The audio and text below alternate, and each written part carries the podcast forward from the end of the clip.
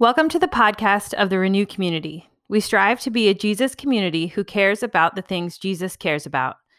As we adapt in this season of pandemic, we are meeting in our house churches, in person and online, as a primary space for worship, formation, connection, and encouragement.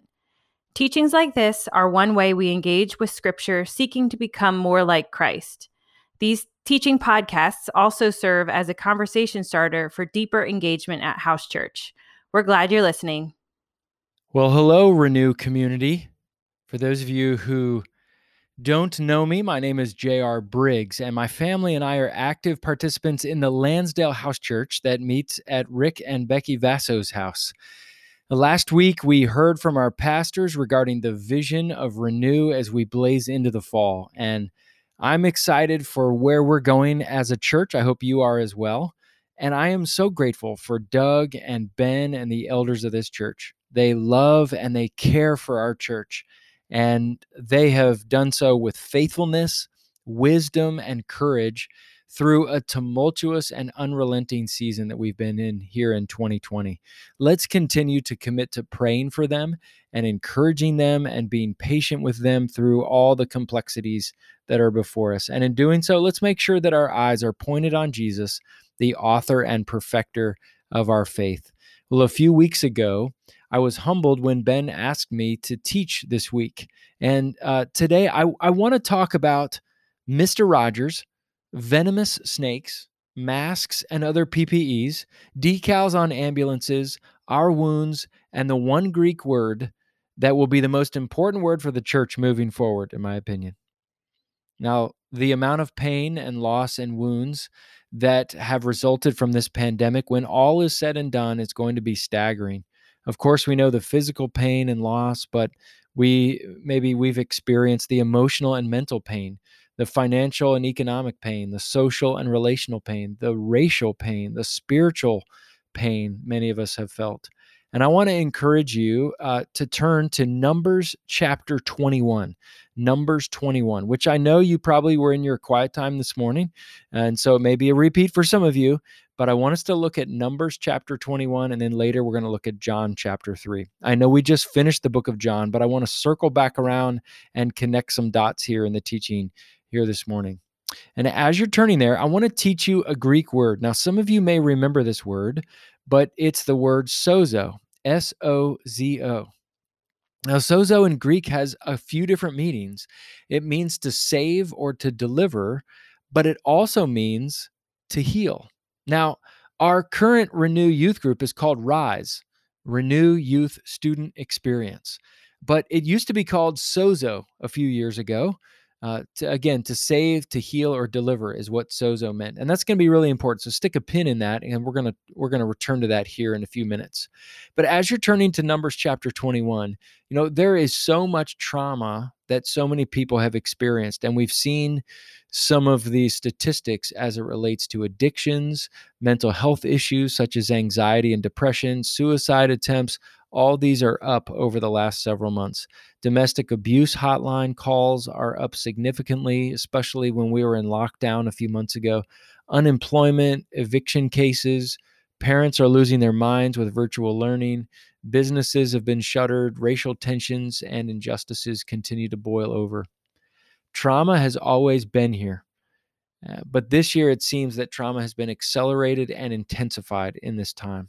And trauma, just very simply, is unprocessed grief that leaves us disconnected and takes a great deal of time to process and overcome. Now, this idea of trauma, maybe it was on the fringes before the pandemic, but it's front and center. Everyone seems to have been wounded by this new reality in some way, big or small. And trauma is not going away. We're going to have to deal with the pain of the world. At the beginning of the pandemic, I pulled off my shelf an old book that uh, I hadn't read for a long time. It had been several years, uh, and it was by the late Catholic priest and author Henri Nouwen.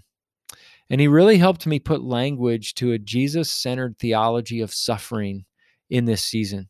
He used the language of Jesus as our wounded healer. In fact, the name of the book is called The Wounded Healer. And again, as a church, we just finished looking at the Gospel of John. And I think in John chapter 20, the, what boils to my mind when I think about the whole book of John that we've looked at is in John 20, we see Jesus appearing to doubting Thomas. And Thomas says something so crass about his rabbi. He said, Unless I see the nail marks on his hands and stick my finger in his side, I will never believe. And it's fascinating to me that Jesus does appear to Thomas. And of all the people in the room, he focuses on the doubter and he invites Thomas to do just that, to stick his finger in his in Jesus' side. Now think of it. Jesus' resurrected body still had scars on it. Jesus' resurrected body still had scars on it, and that has implications for us today. You know, many of us love and remember Mr. Rogers, Fred Rogers, and he had a quote. He said, When I was younger, my mother always said to me, when there's scary things going on in the world, he said, My mom would say to me, Look for the helpers because they're always there. You know, in this season, I've been thinking about Mr. Rogers' mom's quote. And if I can just tweak her quote just a little bit, We've seen so many scary things over the last several months. And I would say that right now, look around and look for the healers. Because the healers right now are what the world needs. I want to look at this story in Numbers chapter 21, starting in verse 4. It's a little bit of a strange story. Actually, it's a lot of a strange story, but it's an important one. So here's what it says in Numbers chapter 21, starting in verse 4. Now, the Israelites were were in the wilderness and they started complaining. This is what it says, verse 4. Then they traveled from Mount Hor by the road to the Red Sea to go around the land of Edom. But the people became impatient along the way, and the people spoke against God and against Moses. Why have you brought us up from Egypt to die in the wilderness? For there is no bread or water, and we detest this worthless food. So the Lord sent venomous snakes among the people and they bit the people. Many people of Israel died. And when the people came to Moses and said, We have sinned, for we have spoken against the Lord and against you, pray to the Lord that he would take away the snakes from us. So Moses prayed for the people. The Lord said to Moses, Make a poisonous snake and set it on a pole. And when anyone who is bitten looks at it, he will live. So Moses made a bronze snake and put it on a pole so that if a snake had bitten someone, when he looked at the bronze snake, he lived. Now, you may be thinking, what in the world? What a unique story. And it is a unique story. You know, what I find interesting, and I want you to put your thumb there in Numbers 21, and I want you to turn to John chapter 3. Now, John chapter 3 is the very famous conversation that Jesus has with the religious leader named Nicodemus. Some people call this the Nick at night scene. And so he's meeting with Nicholas, with Nick. And as he's meeting with Nicodemus there, he has this fascinating interaction. And many of us, even non-Christians, or even if you don't have a grasp of the Bible, you're you're aware of John 3:16, right? That famous verse. For God so loved the world that he gave his only begotten son that whoever should believe in him shall not perish but have everlasting life. We know John 3:16 in the conversation between Jesus and Nicodemus. But most of us don't know what verses 14 and 15 are, the two verses that precede John 3:16. This is what Jesus says to Nicodemus. He says, "Just as Moses lifted up the serpent in the wilderness, so must the Son of Man be lifted up, so that everyone who believes in him will have eternal life." And then Jesus goes into the famous verse 16.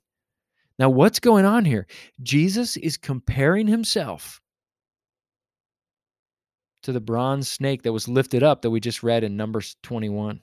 Jesus references Numbers 21 right before the most famous verse for many of us in the Gospels. Jesus, he says, is the bronze snake, the one who was cursed and lifted up on a wooden pole. What was that wooden pole? It was a bloodied cross the one who took on the deadly virus of sin so that all of us may look to him and be healed.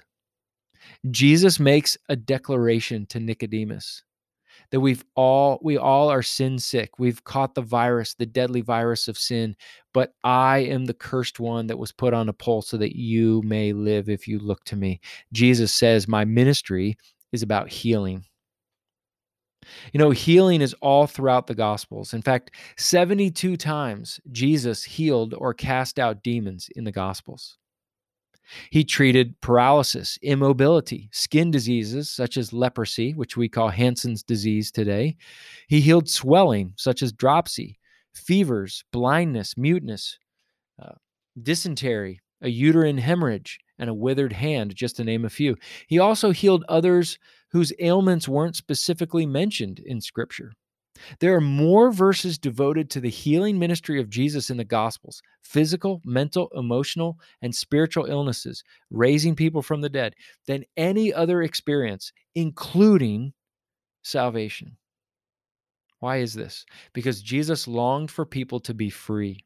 Healing at its foundational level is always about freedom, always. We see the sozo Jesus at work. Remember, sozo meaning to heal, to deliver, or to save. Because when you heal, you save people. When you save people, you're healing them. Now, many people might think that the Gospel of Luke might have the most healings in it. You know, Luke is a doctor, right? So you'd think that a physician would talk the most about healings, but it's actually the book of Mark, the shortest of the four Gospels. Mark records more instances of Jesus' healing than any of the Gospels. Almost a third of Mark is devoted to his miracles, including almost half of all the verses in the first 10 chapters of the book. Now, Jesus healed people with his touch, right? Mark highlights especially how Jesus brought forth healing through touch.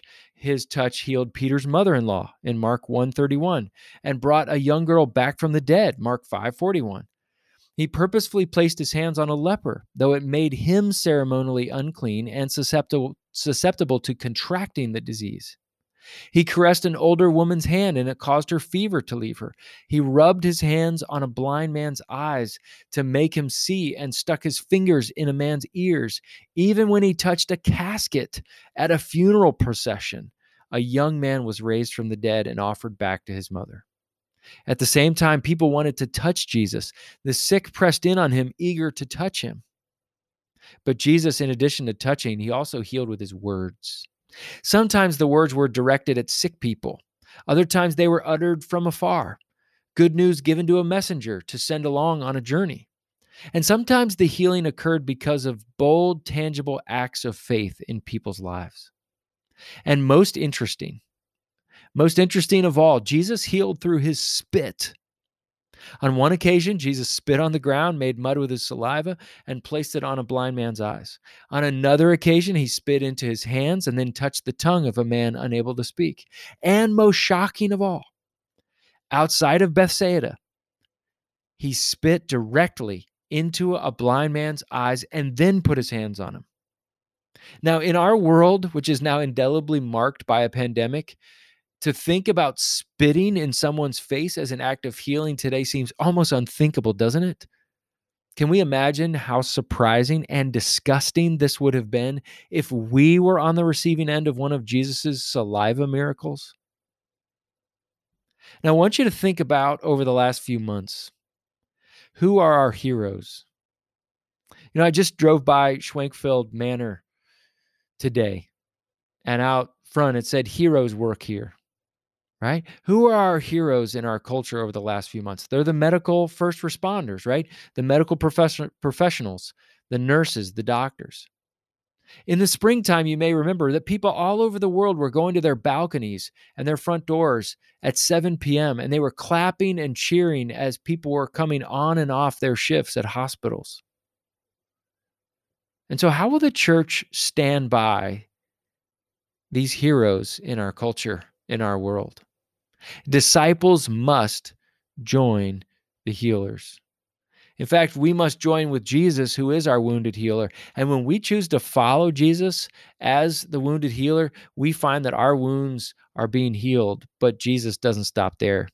He believes in us so much. He loves us so much. He wants us to join in his mission. He says, Even as I'm healing you, I'm now making you a healer to the world in my name. So he says, You follow me as the wounded healer, I will make you a wounded healer for my glory in the world.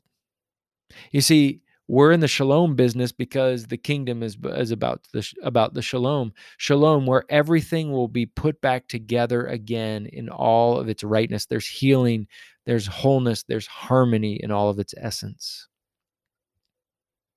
Now have you ever looked closely at the blue decal on the side of an ambulance often referred to as the worldwide emergency services star of life have you ever noticed the lapel pin on a doctor's white lab coat or or the flag of the World Health Organization. What is it? That's right, it's a snake wrapped around a pole. You know, this widely recognized symbol of medicine is often referred to as the rod of Asclepius. It's he was the son of Apollo in Greek mythology, the ancient god of healing mentioned in Homer's The Iliad.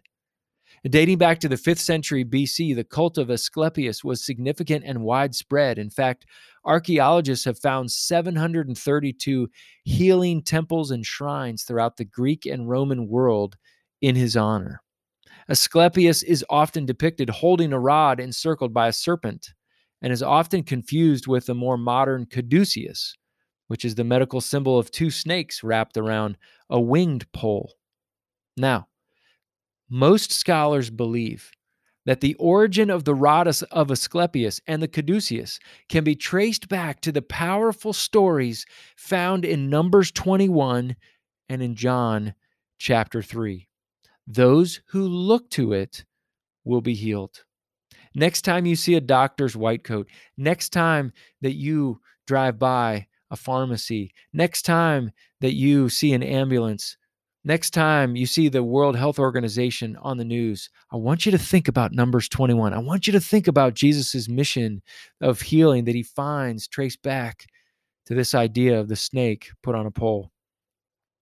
Now, my friend Dr. Susan Harper, who works at the American Bible Society in Center City, Philly, she reminded me that we see in the Gospels that Jesus and the disciples are healing others, but they're not healing themselves. You know, we live in a culture of the sovereign self in the West where we can easily turn this into self help. But the biblical vision is not focused on self help or on looking for me to heal myself. No, Jesus' vision is the opposite. It's about self sacrifice. We, like John the Baptist, must use our index fingers and point not toward us, but toward Christ to show the world that your true healer, the wounded healer, is Jesus. In Henri Nouwen's book, The Wounded Healer, he said the main task of the minister is to prevent people from suffering for all the wrong reasons. And by minister, he doesn't mean a pastor, a clergy, doesn't mean just Doug and Ben. It means a minister, someone who is ministering in the name of God. You and me, anyone who's a Christian who's called into God's mission is a minister. So our main task, Nouwen says, is to prevent people from suffering for all the wrong reasons. Earlier, I mentioned that trauma is not going away. Well, Dr. Dr. Diane Langberg, she said that trauma is the mission field of our time. Brothers and sisters of Renew, we're called to be healers. Some of us are in the medical profession, right? We have nurses and physical therapists. Uh, we have those who work in the pharmacy of a hospital. Some of us are social workers, school counselors, therapists.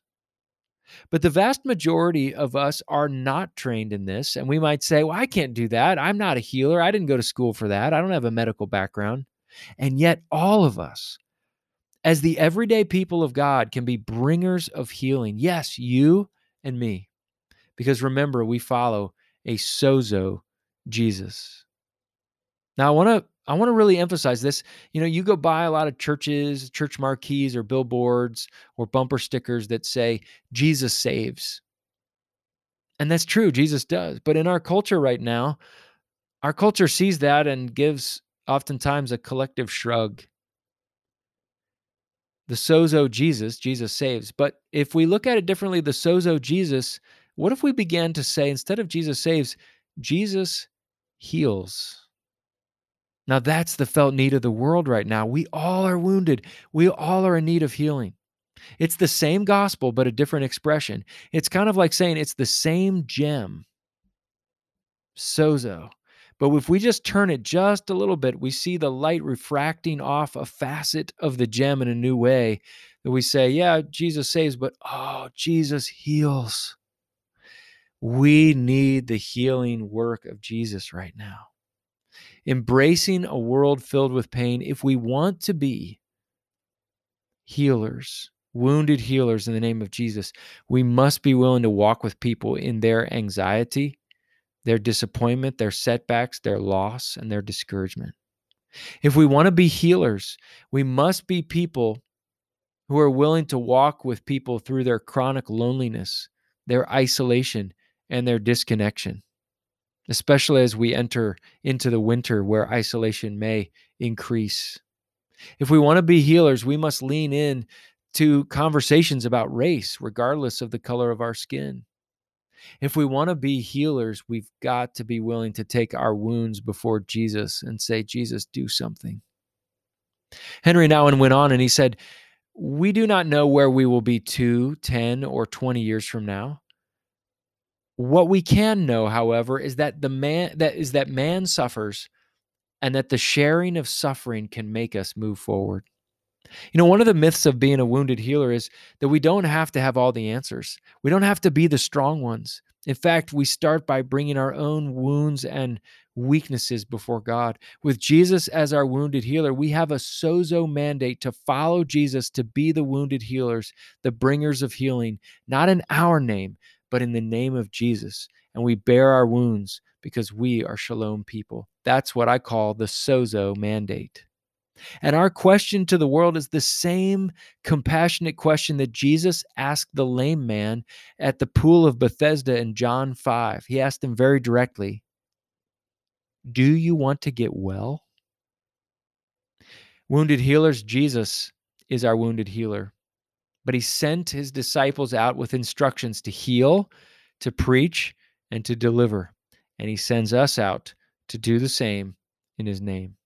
So you say, yeah, but but how do we do that? Let me share with you a few specific elements. We must be careful about our masks. Obviously, over the last several months, many people have talked about the N95 mask and other PPEs. We've all purchased or made a mask. We wear them when we walk into restaurants and gas stations and grocery stores. But we also need to make sure that we pick up another kind of mask, and that's an oxygen mask. Just like when we're flying on an airplane, what do they say? If turbulence happens, make sure you put your mask on before assisting others. And renew, we've got to be able to do that. We've got to be able to put our mask on first and breathe in the oxygen of the spirit in our lungs first before we can help others. But we've got to take off a mask. And one of those masks we need to take off are our masks of pretension that we have to be strong or brilliant or have all the answers. We don't. We can't be wounded healers if we are pretending. And so we need to have the courage and authenticity to be real and to be honest before God, before each other, and before the world. Wounded, wounded healers are also committed to engaging in lament, awareness, and gratitude. Throughout this pandemic, oftentimes at dinner, our family will ask these, these three questions What has the virus taken away from you today? Number two, what has the virus given or not taken away from you today? And number three, what has the virus given to you today? And it's allowed us to talk about lament. What has it taken away? Awareness what is it not taken away and gratitude what is it given to us? Because there are new opportunities if we can see them as well. But as wounded healers we refuse to try to fix people. We're not saviors we're not fixers. We're dealing with people not cars. And so we need to be bring ourselves fully to be fully present.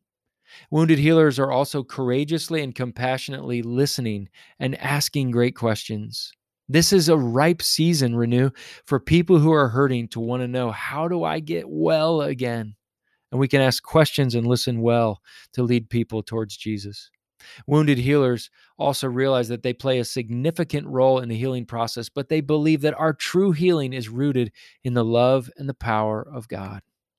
I love what John Welshons said in his book, Awakening from Grief. He said, Our job is to be a presence rather than a savior, a companion rather than a leader, a friend rather than a teacher. Let me say that again. He said, Our job is to be a presence rather than a savior, a companion rather than a leader, a friend rather than a teacher. We can do none of this without the presence of the Spirit and the power of prayer. So let me end with these few questions. Where do you need healing right now? Where are you wounded and you long for healing? And what would healing look like for you? If Jesus were to say to you, Do you want to get well? And you were to say yes. And if he were to follow up and say, Where would you want healing? What would you tell him? And then conversely, how might you offer your wounds to the world as a source of their healing for others? Where do you see or sense wounds in others within Renew? Within your neighborhood? Within your place of work? Within the world? And how and where might you join with Jesus to help others heal? We can receive healing in the process. Jesus can use us to help others heal too. That's the beauty of this wonderful God who sent his son, Jesus, to be that cursed snake who was raised up on a pole, that anyone who looks to him will be healed. So, brothers and sisters of the Renew community, go. And as you go, may you be reminded of the healing ministry work of Jesus, which is available to you, to us. That in our virus of sin, when we've been bitten by the snake of Satan, if we look to Jesus, the one lifted up on the pole, we will be saved. But may we also know that we are being commissioned to join Jesus' healing ministry as wounded healers. We are wounded and healing as we look to Jesus, and wounded healers as we lift Jesus up to come alongside of others to be fully present with them. And so, be present with others who are hurting. Love with your eyes, with your questions, with your presence, with your prayers, with your care. Embrace the sozo mandate that Jesus saves. But what is most attractive to the world right now is that Jesus heals. Embrace the sozo mandate as being a wounded healer in the name of Jesus, pointing people to the true wounded healer. God bless and bless God. Amen. Thank you for listening to the podcast of the Renew Community. This in no way should replace the formation within a community of Jesus followers. If you are looking for a church, would like more information about Renew, or would like to give financially to this ministry, check out our website at renewcommunity.org.